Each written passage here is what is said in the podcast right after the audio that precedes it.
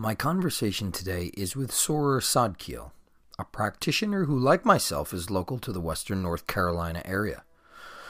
She is one of the most accomplished magicians and mystics I have had the pleasure of speaking with.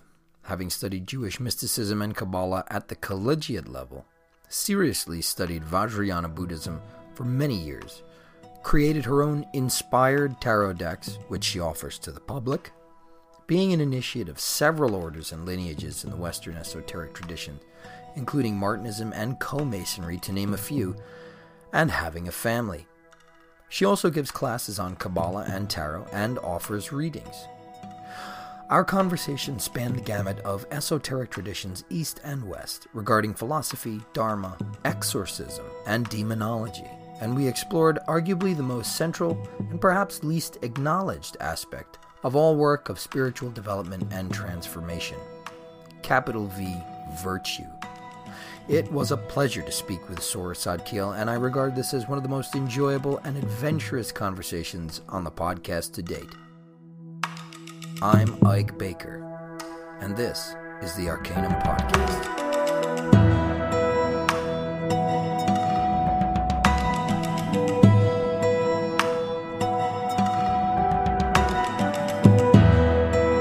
Only very recently made each other's acquaintance, and mm-hmm. uh, even though we're both local to the Asheville, Western North Carolina area, and we, we spoke previously, you know, about certain things, but uh, for anybody uninformed, uh, could you mention a little bit about your background because it is it is pretty extensive with the schooling and everything.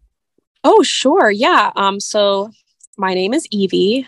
I go by Soror Tzadkiel. Um, Tzadkiel is the archangel associated with a Buddhist concept called uh, bodhicitta, which in essence um, is the desire for your life and your thoughts and words and deeds and basically all emanations of your own life to be of benefit to every single being throughout time and space. And not only to benefit them but to assist them in becoming enlightened and assist them in becoming buddhas. So i have a lot of martian energy. And so my uh, choice with that archangel was to balance out the intense Martian energy and my own uh, astrological signatures with regard to my chart. Um, and also, just in general, I have like super heavy Mars energy. And so, um, on the Kabbalistic tree of life, you have uh, Chesed and Gevurah. And um, so Tzadkiel is associated with Chesed. And because I'm so heavily Martian, I felt that that would kind of bring me into the middle pillar. Uh, so that is what I go under. Um, you can find me on social media and um, I under Soror Tzadkiel on pretty much every platform. But um, so I was actually gifted my first tarot deck on my 17th birthday by a gentleman who uh, was very present in my life growing up, a dear friend of my family. His name was Paul Clark, and he's not really a mystic. He's an amazing photographer and um, just a wonderful person. But he's a dear friend of my mom's, and he had gifted me this tarot deck on my birthday. It was actually, uh, it's like kind of an obscure deck, but it's by Juliet Sharman Burke. And uh, I still have it, but uh, I started reading extensively with that deck. And uh, it's, I mean, I still read with it from time to time, but um, that kind of opened me up to tarot study. I started using tarot almost daily for divination. I still remember my first reading. I asked, Who am I and what am I doing here? And um, for Who Am I, I pulled the Magician. And for What Am I Doing Here, I pulled the Eight of Wands. Uh, and I still really, I mean, I clearly remember that reading and it is still accurate to this day. so, um, shortly thereafter, uh, I graduated from high school and got a scholarship to University of Memphis, uh, where I found myself studying Jewish mysticism under the department chair at the time. His name was David Patterson, and uh, it just blew my mind. I was pretty much like I was open to mysticism before then. I had definitely had some visions and some mystical experiences and interesting dreams, but uh, I definitely felt the presence of God when witnessing his lectures and participating in the coursework at University of Memphis. Um, I ended up taking all of his classes, and uh, some of them I even took twice. I just audited them again, and um, I ended up with a minor in Judaic studies from University of Memphis. My major was psychology. I feel like the whole reason I went to University of Memphis is just to be introduced to the traditional Jewish Kabbalah. Um, you know, and when I started taking his coursework shortly thereafter, I found about I found out about the profound connection between tarot and Kabbalah. And, you know, I actually was living at a cult video store at the time in Memphis called Black Lodge. they were like kind of obsessed with Twin Peaks. And um, through my experience there, I was turned on to reading Robert Anton Wilson and Timothy Leary. And I started reading about Crowley and I became very interested. And uh, Crowley's works kind of opened me up to a lot of Kabbalistic tarot information. Um, though I didn't end up following any Thelemic path, I have like bumped elbows with a lot of Thelemites. I did um, in my mid 20s end up moving to Canada and I worked for about four years with a Gnostic bishop who was also a Thelemite adept um, in an AA lineage. Um, though I didn't study Thelema with him, I did study the BOTA mysteries and co-masonry and Martinism and um, a little bit of Gnosticism as well. But um, yeah, I'd say the bulk of my studies have been with the coursework of Paul Foster Case. His work has been really inspirational to me. Uh, he is known all over the world for being able to communicate very advanced esoteric concepts in a way that is clear and concise. And um, his coursework has 100% transformed my life. I've done the Tarot Fundamentals course three times. It takes about a year, and I will definitely do it again. And uh, there's nothing like it, man. Like for those of you listening who are interested in really living the path of Kabbalistic Tarot, his coursework is the best. You can sign up for the coursework through BOTA. There are also uh, BOTA stands for Builders of the Adytum. So Paul Foster Case was a Golden Dawn adept.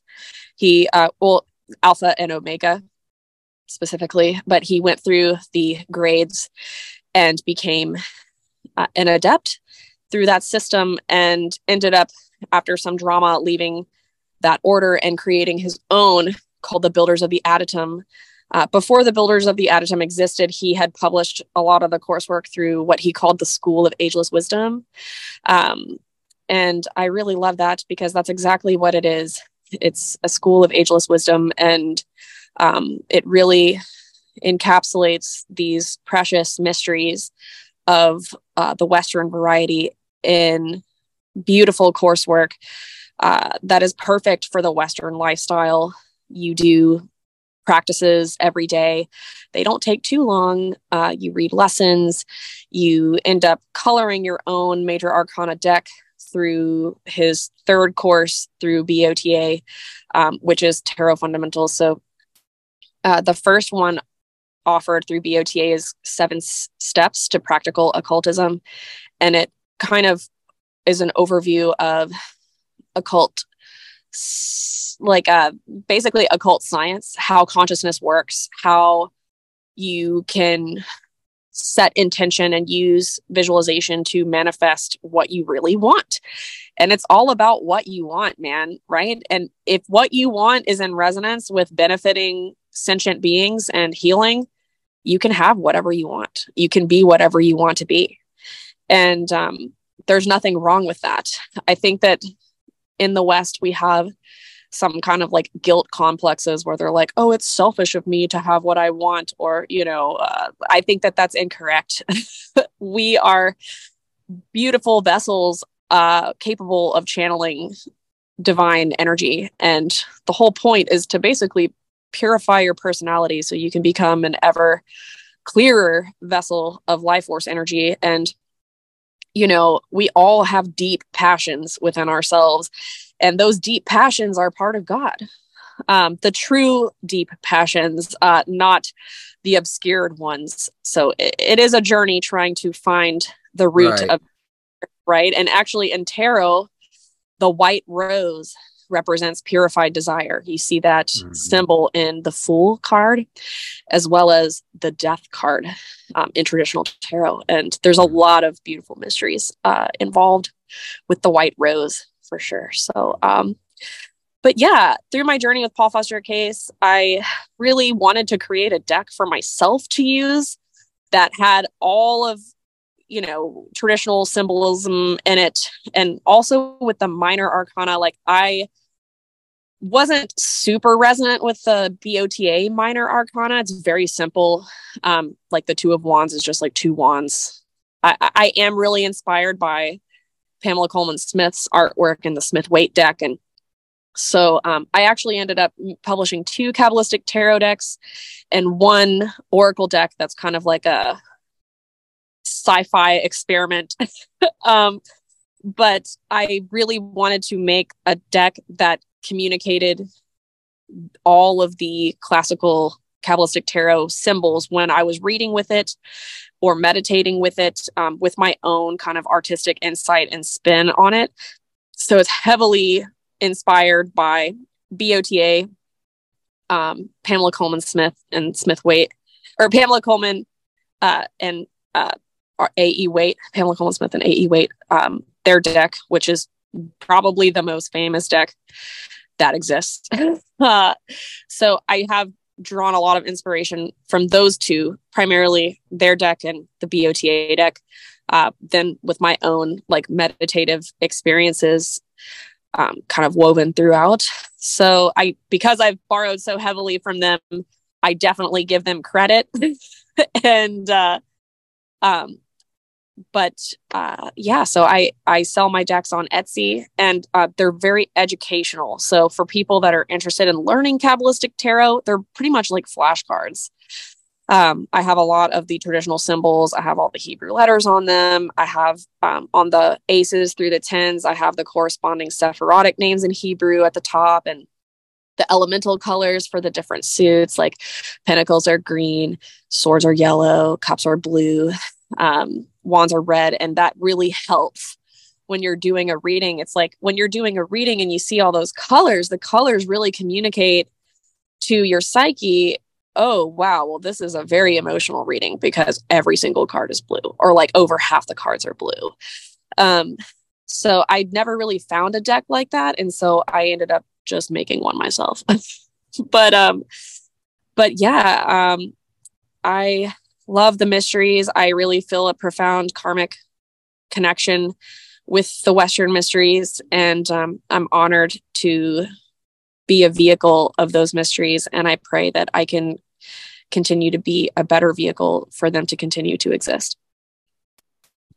Excellent. Yeah, I I um I really enjoyed uh, Paul Foster Case's tarot stuff too. I remember uh, pretty early on in my uh, sort of Golden Dawn training of of uh, the the I guess uh, Kabbalistic or Hermetic tarot, using his book of tokens as uh, a, a nightly meditation. I mean, it was uh, it was really tra- it was a transformative experience in and of itself, and I would read it out loud to myself. Um, uh, it, it's it's pretty interesting thing uh, what he did with with uh, BOTA though. Um, I remember seeing some of his letters to Israel Regardie. They they corresponded with one another um, in that way, and I remember him being really turned off by the Enochian stuff, so much so that when when he reformatted a lot of what he learned um, in in the Golden Dawn, he completely removed the Enochian stuff, and that kind of led me to this somewhat uh large scale investigation of John Dee and, and the Enochian uh, communication sessions and stuff. Really interesting, uh, really interesting stuff. But I'm, I'm a huge fan of Case uh, too as well. But tarot is so that's that's typically like your your area of focus. W- would you say? Um, I'd say tarot is definitely like my tarot and Jewish Kabbalah. Um, you know, I know people that are far more advanced in Jewish Kabbalah than me. I'm not Jewish, but I have studied those mysteries. Um, also, traditional Jewish Kabbalists don't really appreciate uh, Hermetic Kabbalah very much.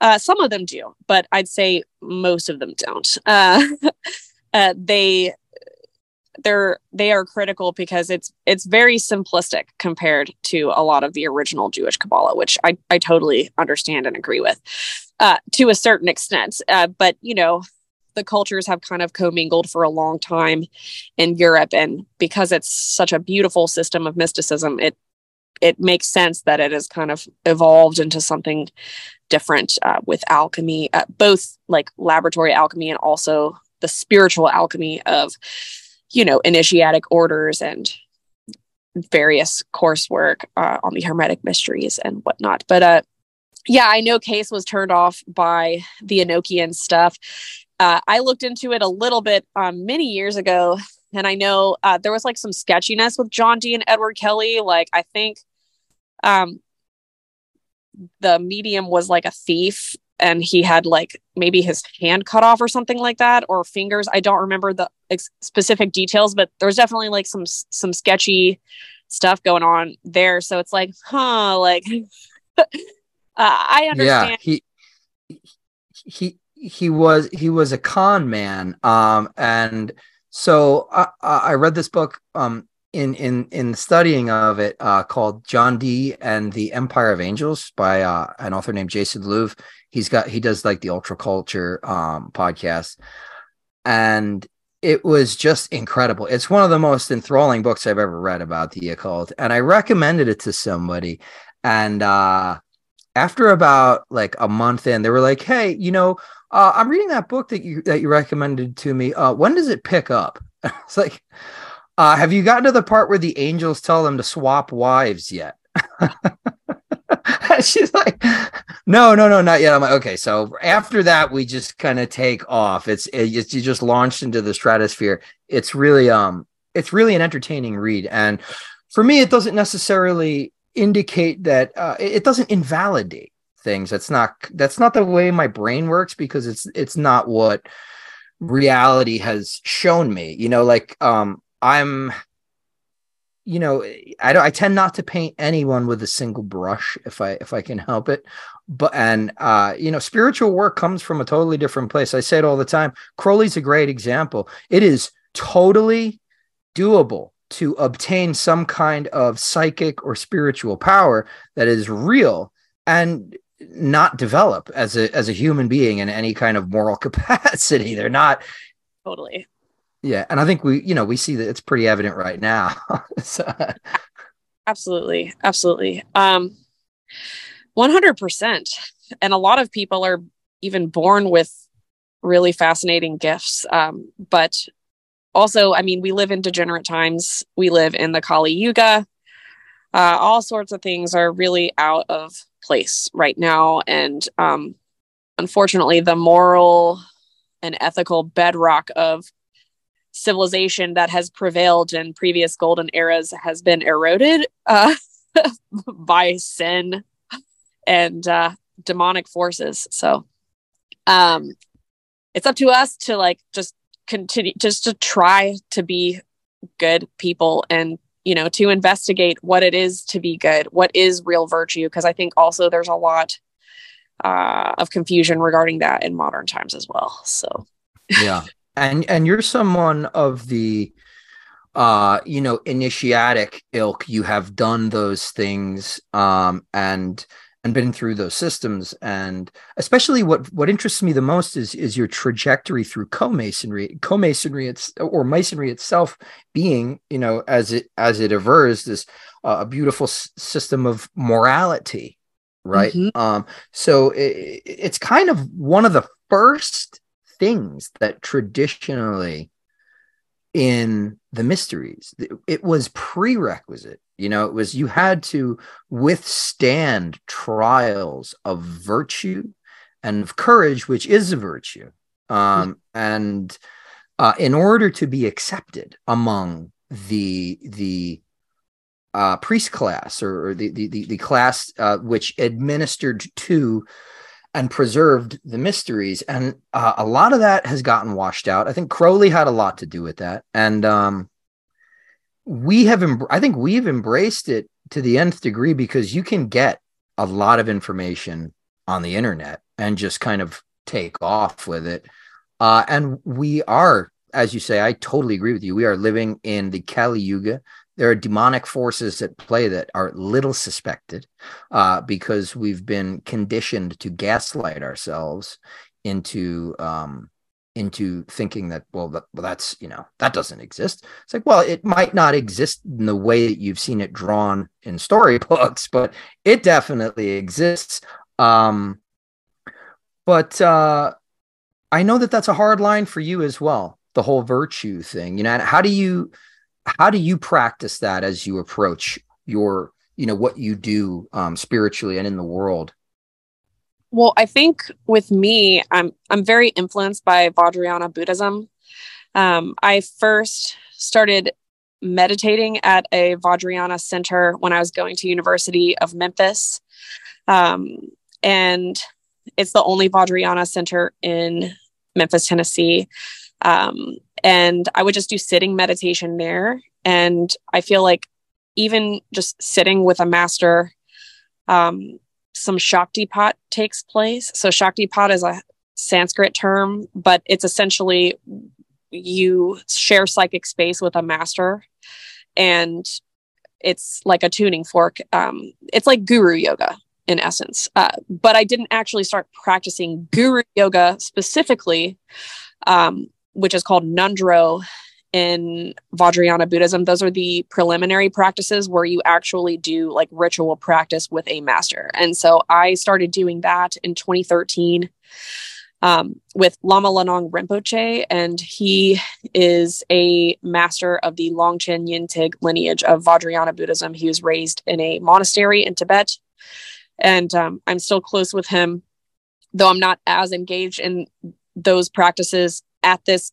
point in my life because I'm doing other work, uh, I definitely go through phases of intense Vajrayana practice. Um, so I've found in studying the mysteries in general, it is so important to cultivate morals and ethics in oneself. Uh, we live in crazy times, and it is really easy to be influenced by very malevolent energies, malevolent patterns of being. Um, there are so many things that are so accessible, even to young children, that I believe really damage the soul and obscure the light and um, support negative, harmful behaviors that are uh, antithetical to evolution or spiritual evolution.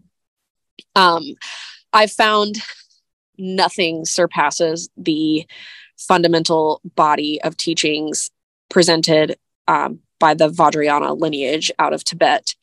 So, um, you know, uh, in a nutshell, it focuses on compassion. Uh, like I said, bodhicitta. So that is a very important concept. Basically, cultivating bodhicitta in yourself so that every single utterance, you're mindful in every single moment, every thought, every word, every deed is rooted in the intention to be of benefit to all beings, including enemies, especially enemies, because those are the harder ones to forgive. And that's, I mean, I've been just like every single person has been hurt by people, you know, uh, has some sort of like social friction with someone, also with family members. I mean, with people in your community.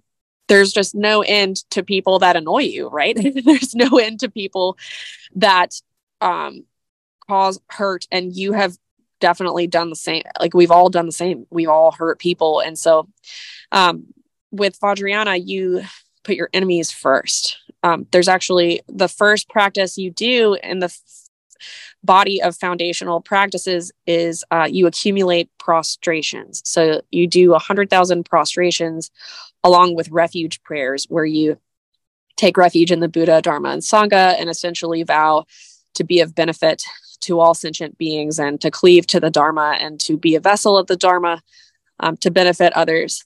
And you do visualizations uh, with your enemies first, your enemies first. And um, the prostrations. They're full body prostrations where you basically lay prone on the ground um, and you do some other energetic visualizations as well with your own um, energy centers in your body with light pouring into you and things like that. Uh, but you know, you're visualizing your family, your parents, your enemies, um, all the Buddhas and Bodhisattvas in front of you, and uh, pretty much every single being throughout time and space. I have not mastered this visualization, but uh, I do my best to hold it there when I do this practice. And um, it's actually really interesting that the Dharma is so uh, much part of my own karma because my mother lodge in Masonry is Vajra Lodge. And every single person that was a member of that lodge practiced Vajrayana except one person um, who respected Vajrayana and respected the symbol, um, but wasn't an active practitioner. But uh, yeah, it's it's really interesting to me that my own karma with co-masonry is very much interwoven with um, the Buddhist path, and uh, I really appreciate um, my experience in co-masonry. I was originally initiated into the Eastern Order of International Co Freemasonry for my entered apprentice. And it was a wonderful experience. Um, no riffraff, straight to the point. Uh, people just wanted to do really good ritual, be mentally, physically clear. Um, there was a lot of grade work involved for my craft degrees. I wrote tons of essays and, um, you know, had to do a lot of memory work, and I really appreciated that educational experience and reflecting on what it means to be square and on the level. And um, it it really uh, it was interweaving very beautifully with the lessons that I was learning through the Dharmic path as well. That's beautiful. That's beautiful. I, I remember when, when I was um, I had a similar experience when uh, uh I also kind of balance an Eastern and, and Western tradition. Um, uh, I, I have explored, uh, I guess, Taoism through the lens of uh, Chinese medicine and and body work and energy work. I, I, did a tremendous amount of all of these things. I did martial arts. I, I don't like to call myself a martial artist because I mean, I did not attain not in not even in the slightest degree uh, to to what is out there, but it it it did acquaint me with certain energies. And I did have a similar experience when I was first initiated into the Golden Dawn. I had several initiations into energy work traditions, and I went back to school um, after you know however many years of being out. Uh, I don't know, maybe 12 years or something like that of, of being completely out of school and uh, the things that I was was being taught were went hand in hand with the recent Golden Dawn Hermetic Order of the Golden Dawn initiation I had. So it's really interesting how how when you these things kind of come together in this really important, I think, uh, synchronicity and kind of show you in a way what your path is, what your dharma is, so to speak. Uh, but uh, I want to ask you how how it's been also in in other ways balancing the two. It sounds like it's it's very very harmonious. In hearing you speak about it, it sounds like you have integrated it very very completely. You don't really there, there's a lot of toggling in a lot of people. Uh, some sometimes when when they end up practicing both at the same time, it's it, it, it can be very difficult. Just having to get your yourself in the different I guess, mental garb of the culture through which these things came through. It ultimately is the same thing, really. But one thing that I, I do want to ask before I get too far ahead the demonic kind of idea, typically in the in a Western paradigm, I feel stems from a specifically Christian kind of uh, connotation. But I am I'm under the impression, I, I, I, which is why I defer to you here, does not Tibetan Buddhism have its own concepts of of demonic uh, entities? Um, so yes, uh, as far as the actual demonic entities, I don't know too much about them. Um, I do know that there are va- very famous tales of Guru Rinpoche, who is the second Buddha. He's also known as Padmasambhava. Um, it's said that the whole body of Vajrayana practice stems from him. And when you do Guru Yoga with your teacher, your your teacher is actually a direct emanation of Guru Rinpoche, the second Buddha. Um, so there are stories of Guru Rinpoche essentially taming demons and turning them on the path of Dharma. And now they are a lot of the wrathful deities that you find in the Vajrayana path. Um, I have practiced some of the uh, which is a lineage of practice founded by a woman, which is very rare um, in Tibetan Buddhism. Her name was Machig Labdrön, and she lived m- many centuries ago. Um, but it's said that these lamas found her meditating in a cave, and she w- still remembered Sanskrit from her past life as a yogi uh, in India. And she was like, what's up i've been channeling tara in this cave for like a really long time and she basically developed a graveyard practice um, where you work with these wrathful goddesses and you cast a protective circle over a cremation ground and it's not like a manicured graveyard like in the united states i mean there are like rotting bodies and tigers and stuff in, in the tibetan cremation grounds. Uh, so it said that she would generate such compassion in herself that the tigers would cuddle with her in the cremation grounds. Um, but essentially, what you do is you offer your body in this practice for the demons to eat. Uh, it's actually terrifying, which is part of the experience, right? Um, but you um, do all these invocations, um, invoking dharmic nectar into yourself and uh, the essence of the Buddhas into yourself. And then you prepare your body um, through visualization in a skull cup called a kapala. You basically, uh, a, a wrathful goddess cuts off the top of your head, and um, your the top of your head becomes like a skull bowl an offering bowl where you then like chop up your body and you call all the demons in to feast on your body uh, the demonic energies that are lurking in the cremation ground and you end up kind of tricking them into walking the path of dharma because your body has been imbued with the essence of the buddhas. Um, so there are definitely demons in the vajrayana understanding of beings.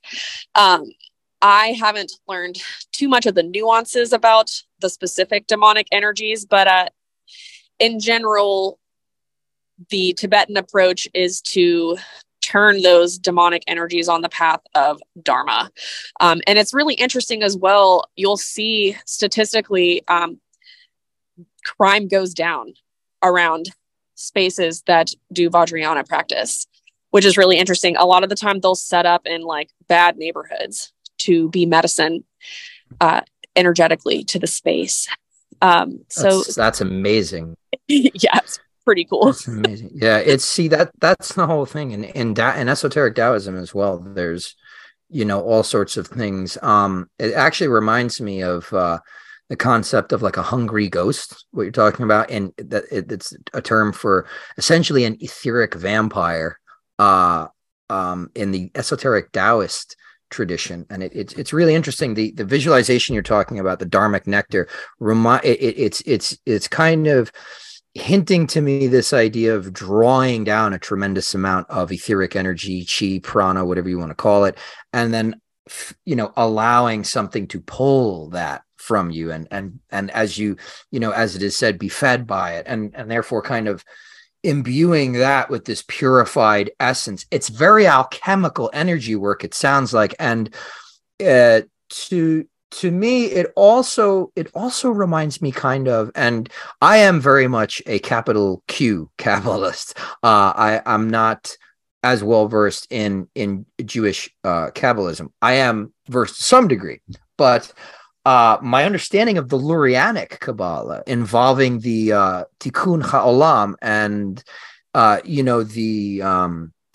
the Shekinah being trapped within the, the pieces of the the failed first creation, the the you know the the shards of the vessels that broke, uh, and the idea of the tikkun being we must not only save ourselves, but we have to we have to take the clip the klipa you know the the the shattered pieces that the shekinah the the the the divine fire of God is still trapped in, and we have to release it. And that that it, it, to me they sound extremely similar. Where it's like it's not enough to save yourself; you have to save everything. Ty- type of thing. You have to rectify um, if you are to become involved in these particular mystical and esoteric practical lineages. It's absolutely fascinating.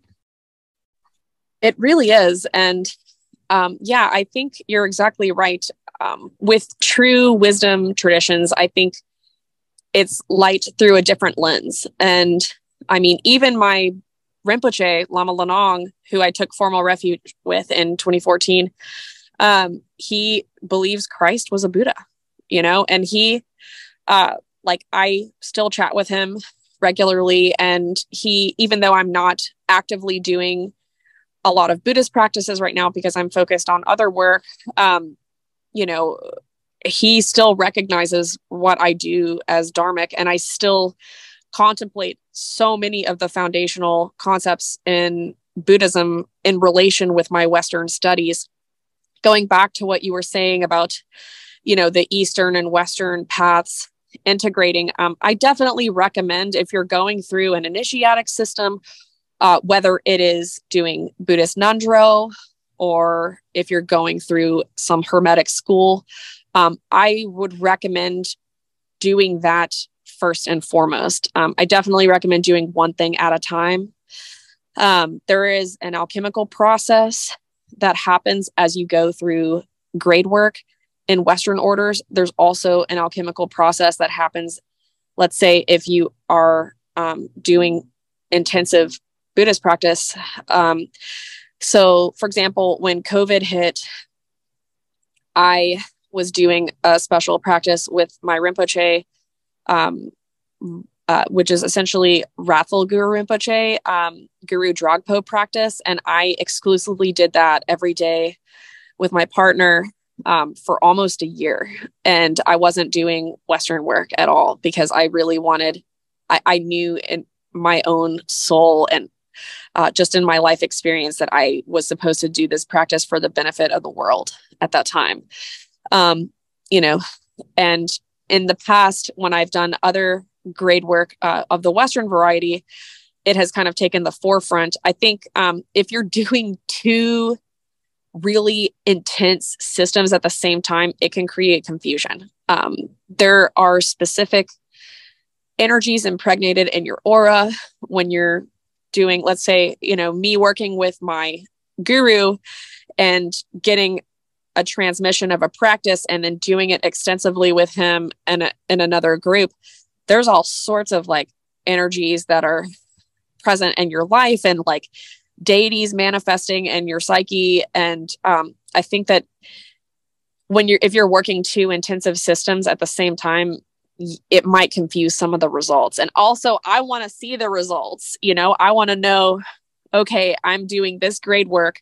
I see this results, you know, and uh, that doesn't mean I'm not going to like hop in and and connect with my guru every once in a while, but I'm not going to just I think that it's better for people that are doing a dedicated path to do that first and foremost, like one at a time um, that has been recommended to me by my dear Western teacher, Darcy Kuntz, as well. Um, you know, because I've talked with him about this because I I do have commitments to my Tibetan teacher and I do have commitments to the Western mysteries as well. And so I don't I don't want to confuse any specific process. Um, so that's that's what has been recommended to me by both Western teachers and Eastern teachers to do one thing at a time. And uh, that is what I would recommend to anyone who might be dealing with something similar. Yeah, I think that's pretty good advice. I know for me, ultimately, I, it did splinter off. It, it, kind of had to, but my interest remains um, in trying to take uh, the, the Western thing is always going to be much more of my bag. It, I have a not just a not just I guess kind of like a a, a genetic um or or uh, I'm a Western person, so it makes a little bit more sense to me. It's a little bit more accessible, uh, and I mean that not only on a spiritual and energetic level, but on a, a, a practical level. Um, it's not necessarily accessible for me to go out there and try and find these Taoist um, texts. And I, I, I had a wonderful, brilliant woman on uh, the podcast. Her name was uh, is Benebell Wen, and she uh, she's very much uh, bridges those gaps. And I one of the questions I had for her was like, what do you what do you recommend people to read about esoteric Taoism? And she's like, I I can't give you an answer because it's not even easy to find beginning texts in its the original language. There's next to none translated, but um, but also for me, I also have a very strong Mediterranean connection. You know, my my family uh, is is from Europe, from Greece, and uh, my father was, and I go back there um, quite a bit, and there is a sense of coming home when that plane lands. You know, it, it's it's an unbelievable thing. I feel like I'm touching hallowed ground. I I just connect there. So so the Western thing is is always going to be a little bit more something to, uh, you know on which I lean, but I do think that the that in in some of the traditions, the energetic component is not as fully fleshed out as in the Eastern systems. Um, it's danced around. We use it, but we don't really. A, I don't think we understand what it is. Uh, if you're just in the Western paradigm, and B, I don't, think we understand it in in in great depth. You know, you're talking about these these Buddhist uh, visualizations, which are very very high level energy work, um, alchemical energy work. Um, but uh, I'm glad to hear you say that because a lot of people do. Uh, there's a lot of that kind of like buffet style syncretism in in, in spirituality, and uh, I I also agree. You you need to you need to at least complete one like arc of completion. You have to go through the wash and dry cycle before you can can start something uh, completely new, or just to be able to say that I fully understand this thing. And one of the things also is that Western people, I feel like we're always looking for a one to one. I always want this specific thing over here in the Western tradition to have its exact uh, sort of one to one correspondence in this. And it it doesn't always work that way, right? I mean, in practical Kabbalah, there are really five centers in the middle line in you know uh, uh eastern india uh, uh, in eastern or, or indian energy work there are seven and, and people are kind of like well where where are we losing you know the other two and it's like yeah you're not really understanding here it's you, know there you, you look at you look at the Taoist stuff, and there there are literally chakras, you know, all over your body, everywhere, inside, outside, it's everywhere. Um, but these systems are what these these these systems are what we're using to to bring the energy through down and up uh, a certain path. But along those lines you you definitely are a ceremonialist correct? You you practice ritual 100% 100% uh, but before we move into that i do want to say um, so paul foster case talks a lot in his material about seven interior stars uh, they correlate to the seven traditional planets. And so they correlate to the chakras perfectly, or chakras, uh, which is the actual correct way. I, I try to correct myself because I chakras, but there's a going that I've been corrected on. So I'm trying to rewire myself. Um, but yeah, so root chakra correlates to Saturn. Um, the Next one up, sacral, corresponds to Mars. Solar plexus, Venus. Or sorry, no, solar plexus, Jupiter. Heart, Sun, Venus, throat, Moon, third eye, Mercury, crown. Um, so there's a lot of emphasis in working with Kabbalistic Tarot through the coursework uh, presented by Paul Foster Case. Um, brings those into harmony. Uh, so some, you know, yogic practitioners might advise to focus on a specific chakra to bring it into balance. Um, Paul Foster Case does not recommend that. He recommends meditation with the mandalas of tarot and contemplation of the symbols and study of the symbols. And in doing so, it naturally brings your interior stars into harmony um, with God, in essence. And um, it's it's beautiful. I really believe that doing that coursework cleanses the subconscious, and everything is made of the subconscious substance, right? And so when you are actively purifying it through study, meditation, contemplation, ritual, uh, you definitely see results both in your own psyche, um, in your surroundings, and in the world for sure. Um, but yes, yeah. I love mm, ritual is the best. Uh, you know, it's active meditation. And um, I have always been drawn to ritual since I was a young child. I remember being at Sunday school at Calvary Episcopal Church where I used to go in Memphis, Tennessee. And in the Sunday school rooms, they would have like a little altar play kit. Uh, yes, with candles and matches. Why? I don't know. But uh, I guess I was under supervision. But I remember, you know, like lighting the Advent candle and putting out the altar cloth and they'd ch- change them uh, what was accessible throughout the seasons and um, i was just very drawn to uh, priestly things when i was a young child um, but I absolutely love ritual, uh, both Western and Eastern for sure. Yeah, it's. It, I mean, there, there's. Um, you can even incorporate. I mean, I think that that that really is what is not explicit that needs to be is the energy work components uh w- within ritual and ceremonial but one of the uh one of the questions that I like to ask everybody there's there's two stock questions um that I that I like to ask. I'll ask the second one later towards the end, but I think this is a pretty good time to ask you how would you you summarize the way in which you personally experienced magic? That's a really good question. Um so magic I believe is a process of transformation and aligning your consciousness, uh, your soul, your multidimensional self um, with the perfection of God.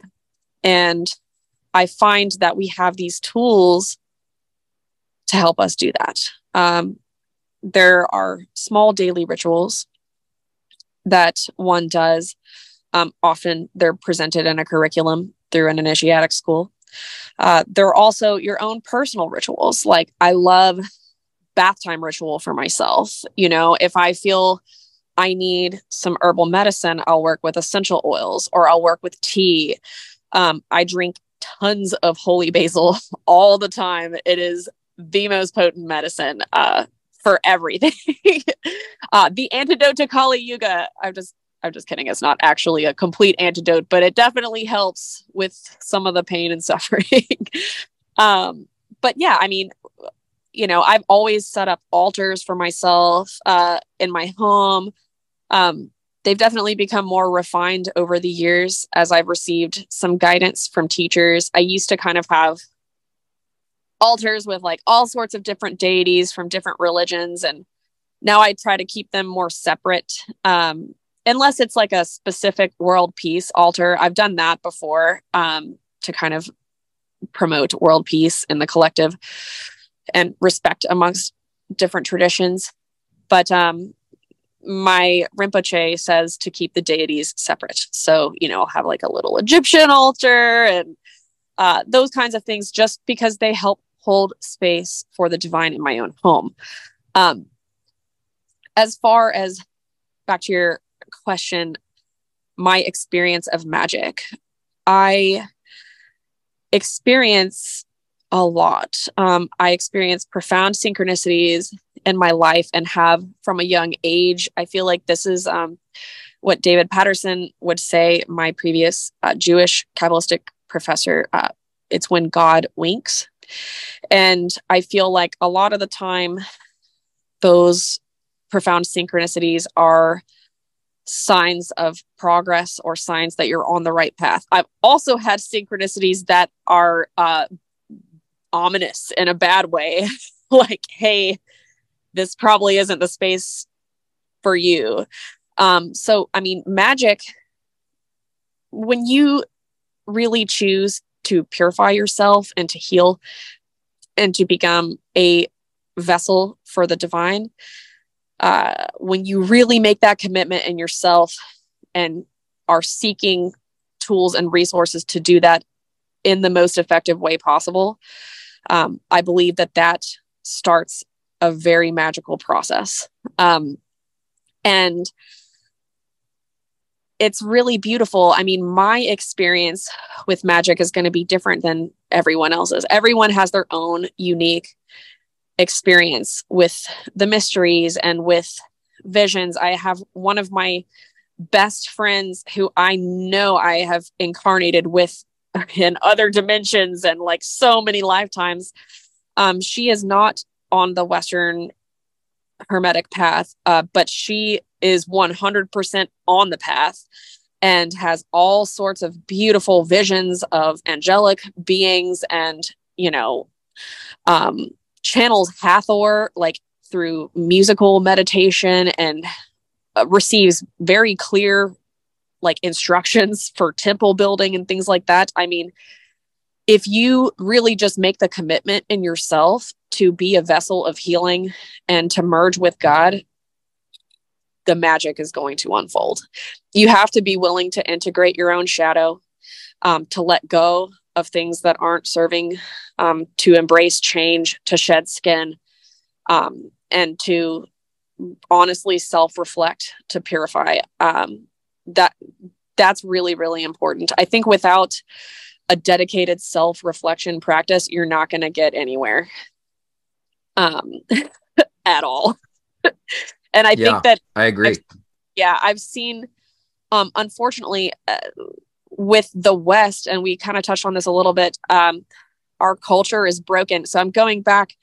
This makes me think of what you were saying of going to your ancestral homeland and feeling like you're home, even though you didn't grow up there, there is a genetic memory of that place. And um, I see that in my teacher, Lama Lanong, who was raised in Tibet and like his ancestors are from Tibet. He practices the native, it's it's an in essence like an esoteric shamanic tradition.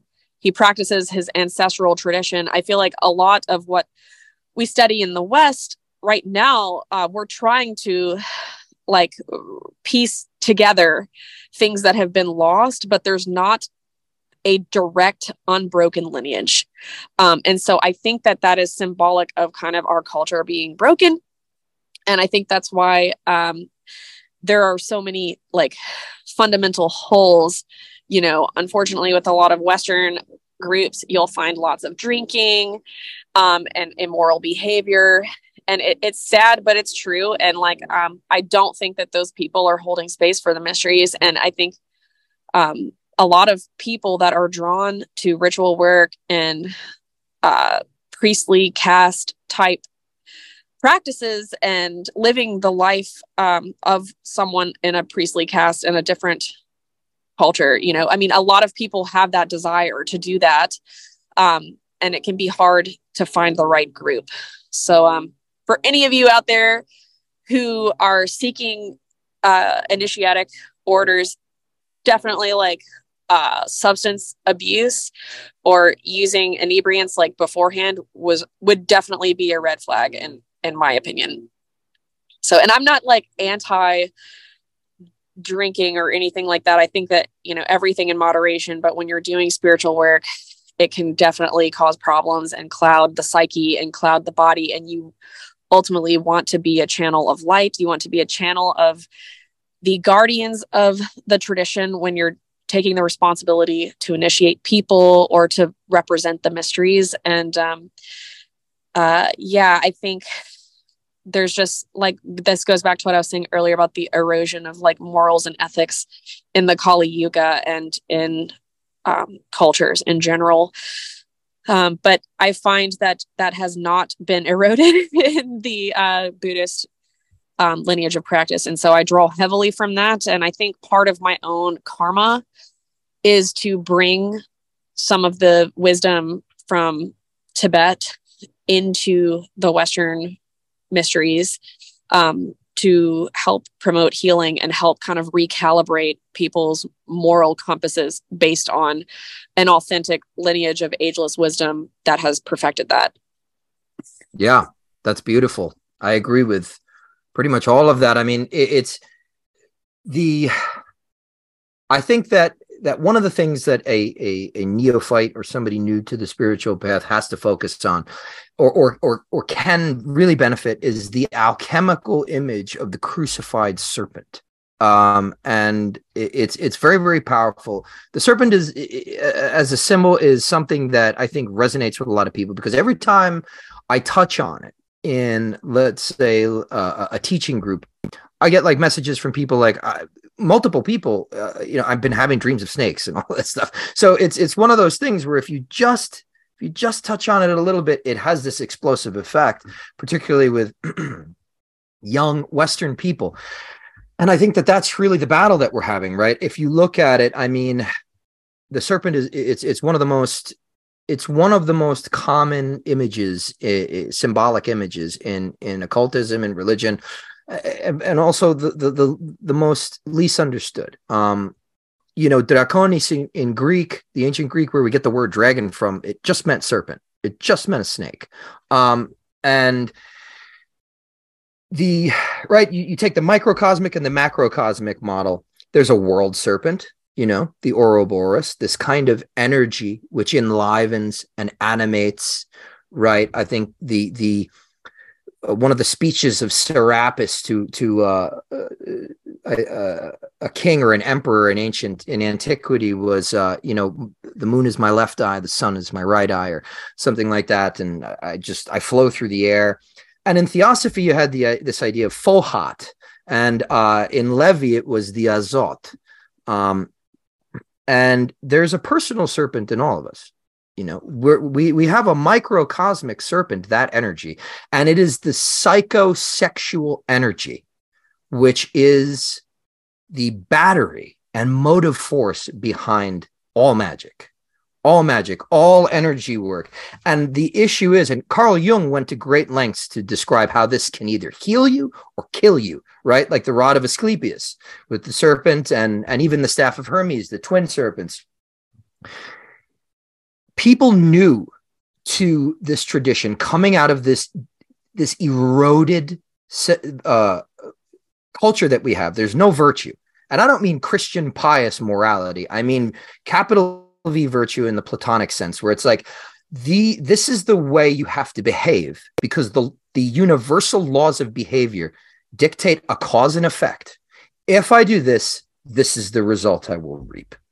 Um, that could come now, that could come later. It could be external for the world to see, or it could be interior and just a pain, a private pain, but you will suffer if you do these things. And um, we come out of this this morally eroded society and into the mysteries, and all of a sudden we're playing with a snake. We're playing with our own etheric psychosexual energy, and people will raise this to such a high degree in ritual and then need to ground it they don't know what else to do with it. So they go and they'll have, you know, it'll manifest in in literally in orgies after a ritual ritual. So you were just you were just at the extreme of praising the most high and cultivating this this universal energy. And now we're going to just completely ground it. And Dion Fortune talks about that a lot, which is why I, I love her. I, will go to war for Dion Fortune for as long as I live. But um, yeah but but so it's it's it is super important for people. And actually after our last talk right i had i had been writing something um specifically for tria prima. And uh i was i was off on some like very very intellectual kind of neoplatonic tack. And after you and i had our last conversation about virtue i was inspired to i i like I ripped up what I was writing and I just went with the virtue thing. I'm like, no, I've got to do this. I've got to put this out there. So thank you. That's awesome. I can't wait to read that.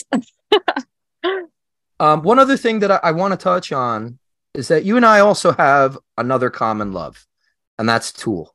yes. Oh my gosh. Woo. Oh yeah. Tool. They are so magical. And like, I mean, whoa, dude. I feel like Lateralus is actually a living entity. Um, I mean, I had a mystical experience once when I listened to Al- Lateralus and I saw these like angelic entities that actually live in the music. Um, and the like beautiful rainbow Alex Grey Rainbow Eye was like burned into my retinas for like three days. Like everywhere wow. I saw it, I was like, God damn, what did they do with this album, dude? Like, this is some crazy magic, man. Um, yeah, I mean, Lateralus is like the music I'm gonna hear when I die. In the moment, yeah. like, you know, and fall into the taste, one taste of the universe. Um, yeah. I am so grateful for them. They're my biggest source of inspiration uh, ever since I was 12. Like I saw, uh, I got Anima when I was 12 years old. I'm 35 now. I was born in 87. And uh, I saw them for the first time when I was 14, Lateralus tour. Uh, it was a school night. So, like, I couldn't stay the whole time, you know, but I wanted to. I was like, you know, in middle school um, and my parents were trying to be responsible. Uh, but I was there for part of it. And uh, oh, true story. I'm wearing a vintage Lateralus tour shirt right now that has the yes. show on the back. Yeah. Um, I am eight months pregnant and it is like the only shirt that fits me. And I literally have enough tool shirts to wear for like a month and a half, uh, a different one every day. I, I have spent so much money at Tool concerts. Oh my god, dude. I can't even think about it because it kind of hurts a little bit, but uh I love Tool so much. I've seen them 13 times. I'm definitely going to see them more. I heard that they are having a big tour. Um, they're doing another tour at the end of this year. Um, that's what Danny Carey said in an interview recently. So that's really exciting. Um, I love Tool. I, I, I hope they come. I hope they come around here, man. Oh, I, I really hope I, that they, they come around here. Yeah, I've seen them in Charlotte uh, in 2012. Um, so I know that they play around these parts. Um, sometimes they probably will. Charlotte's huge, yeah. so the, we should go. Let's go. So the, it's it, yes, yes. Let's do it, it. It's it's it's it's one of those things where I've actually had several people on the podcast ask me oh, was music the way you got into the occult? And of course, in my head, I'm thinking of Crowley and all that shit with Led Zeppelin, and I'm like, no, that's that's not at all. But when I look back, I stop for a minute and I think about it, and you know, it's so much of this this process of me interviewing people and having conversations with people is me kind of my my blind my personal blind spots are getting revealed to me uh, and how much either I've completely forgotten or somewhat fabricated about my own life. And uh, you know, one of the things is that yeah, I got I got Lateralus for my my 13th birthday and it uh or 14th birthday. And um it changed my life. I mean, uh that that's that's the whole thing. I I won't say that I got into spirituality because of Tool, but whatever was on that record oriented my mind to begin gravitating towards spiritual things, oh. which is like, how in the hell did they do that?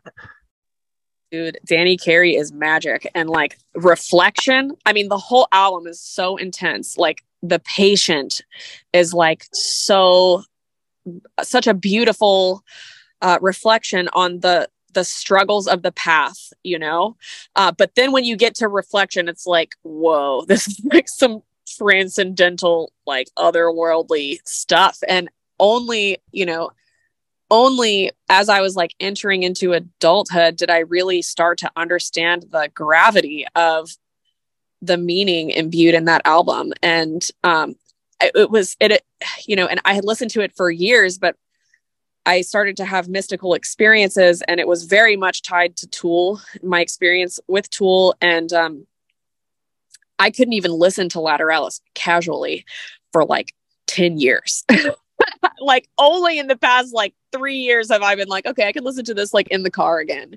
Yeah. Uh, I, so I can only do this like ceremoniously, you know, uh, as a, a, a ritual for myself and like nourishing my higher self and like the union of my higher self and my waking my like dude tool is so special man like i don't even begin well it's it what's really interesting is that the, i think they came up with the name as as they were referring to you know wanting their music to be a tool for this these kinds of experiences.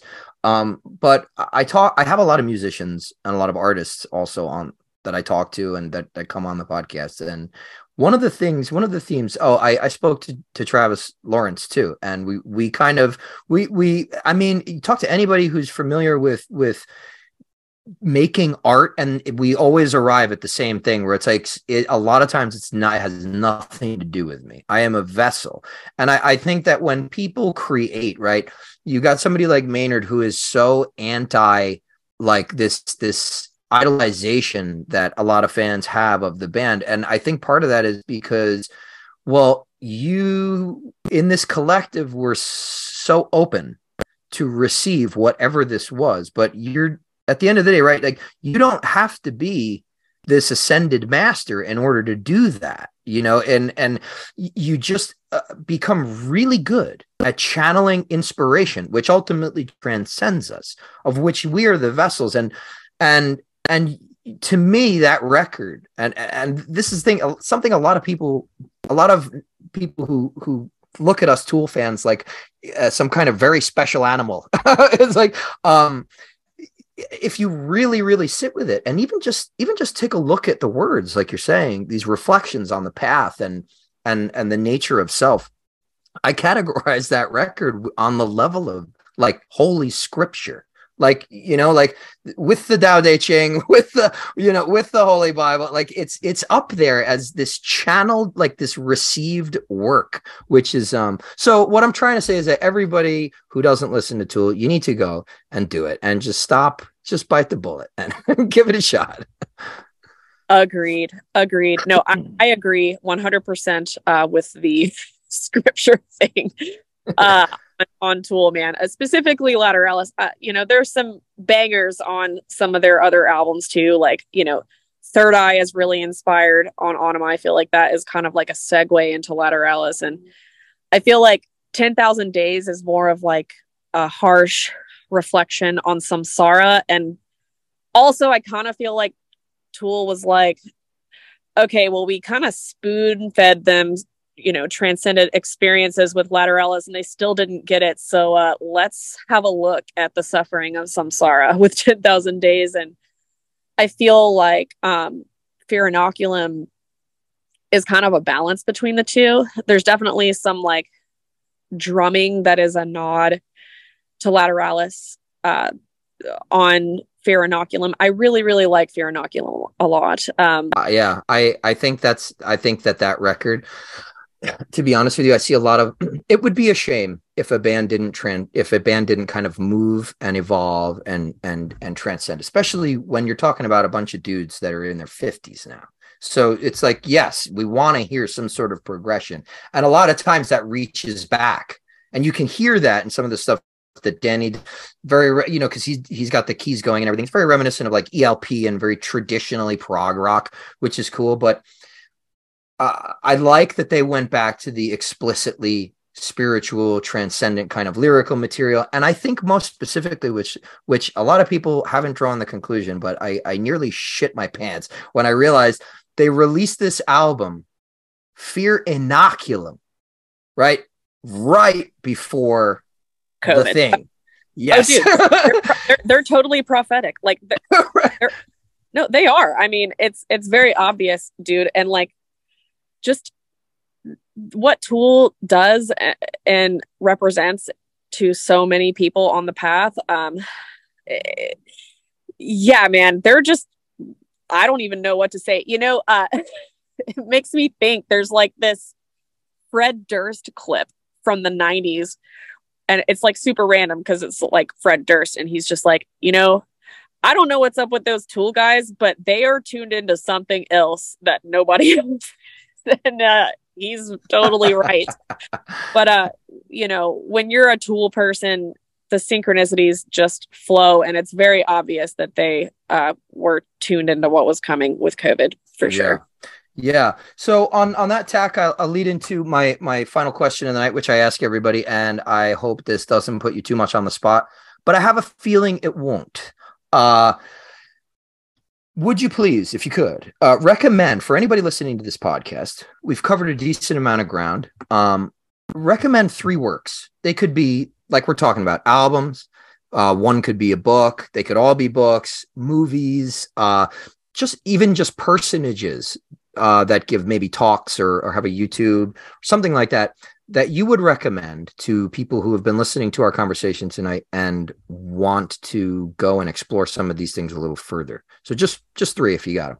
Sure. Um, definitely uh, the works of Paul Foster Case in general. I can't really just pick one. Um, you mentioned the Book of Tokens. That is 100% an inspired work. I do consider that to be my favorite book. Um, it's a holy book and it holds beautiful mysteries of Kabbalistic tarot. It is definitely worth years of study. And um, it's really wonderful to hear that you read the meditations out loud. I do think that that is very important. And you can even chant them in the corresponding musical note um, for some added umph. um, I definitely recommend the Book of Tokens, uh, Tarot, A Key to the Wisdom of the Ages and um, Seven Steps to Practical Occultism, Intro to Tarot, and Tarot Fundamentals. You can find published versions of those three courses available on Amazon. Um, if you truly want to be transformed by the mysteries of Kabbalistic Tarot, he is your man. So, first is Paul Foster Case. Uh, second is definitely Tool. Uh, all the albums uh, pretty much every album that includes Justin Chancellor you need to get. So Anima and Forward, I, I just can't get into earlier Tool. It's kind of like the lead before the gold, you know. Uh yeah. There's like a couple of good ones, but like I have the albums, but man, I just don't jam out. I just don't jam to those. Um yeah. now third, I'm going to pick uh Jodorowsky's Holy Mountain for those of you out there who have not seen it, he is definitely a tarot expert as well. He's written books on tarot, he's published a deck. Um, Jodorowsky is a practitioner of the Western mysteries and an extreme visionary and uh, creative vessel. Um, he will not lead you astray. And uh, Holy Mountain is very weird, but it is beautiful and holds a lot of the mysteries of Kabbalah. Um, I'm very inspired by ritual art um, in that way, and there's nothing like it. I, I consider that to be my favorite film, and um, he is very, very special. So that's that's what I would recommend. Excellent, thank you. Well, um, uh, before we go, do you have anything uh, that you want to plug anywhere that people can find you or any? Um, I know that we're both kind of local to the Asheville area. Any classes? I know that you give classes. Anything that you have going on? Yes. So um I am about to give birth. So uh I I will not be hosting public classes probably until the end of May. Um but I will be hosting a public class that is free, I will request a donation to uh, the space. So, my dear friend, she's actually the visionary I mentioned. Her name is Gina, um, the one who receives visions from Hathor and is just a total badass. Um, she owns a business called Alter Alchemy, and she sells crystals and um, it's the most amazing crystal collection I've ever seen. She is a sound healer. She does sound healing with quartz singing bowls and like has a quartz xylophone. Whoa. Um she is just so beautiful, but she has a temple space at her business for sound healing and I will be doing the study group there. Um, so I offer the study group for free, but because she's so generous to share her business, I will have a donation bowl for her space. So I will recommend like sliding scale, whatever you can afford to donate like maybe five to 20 bucks um, for her business just for the generosity of uh, letting us use the space um, for studying the mysteries. So um, I will make a post on my Instagram and my Facebook page when those actually begin to start. So you can follow me on Instagram and Facebook as uh, uh, at Sor Tzadkiel, so S O R O R, which is Latin for sister. Tzadkiel, T Z A D K I E L. So my handle is just Sor Tzadkiel, one word. Um, you can also find links to all my social media uh, through my website, which is rotatarot.com. Also, uh, sorortzadkiel.com. They link to the same website. Um, so yeah, stay. You can stay abreast of things uh, on my website through my social media. Um, also, I have a YouTube channel. It has been neglected because I did have a baby, uh, and now I'm having a second baby. Um, but if you're interested in kind of just uh, learning a little bit about the archetypes of tarot, I did do a series on kind of an introduction to Kabbalistic tarot. I have two very long videos going over kind of like a solid introduction to the archetypes. And then I have one like 10 to 15 minute video on each of the 22 majors.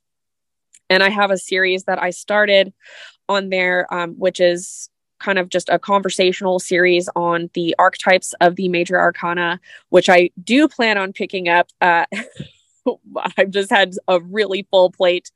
Um, so I will resume creating content on YouTube. But for those of you that are interested, you can see um, more about learning the mysteries of Kabbalistic Tarot on my YouTube, again under Sor Tzadkiel.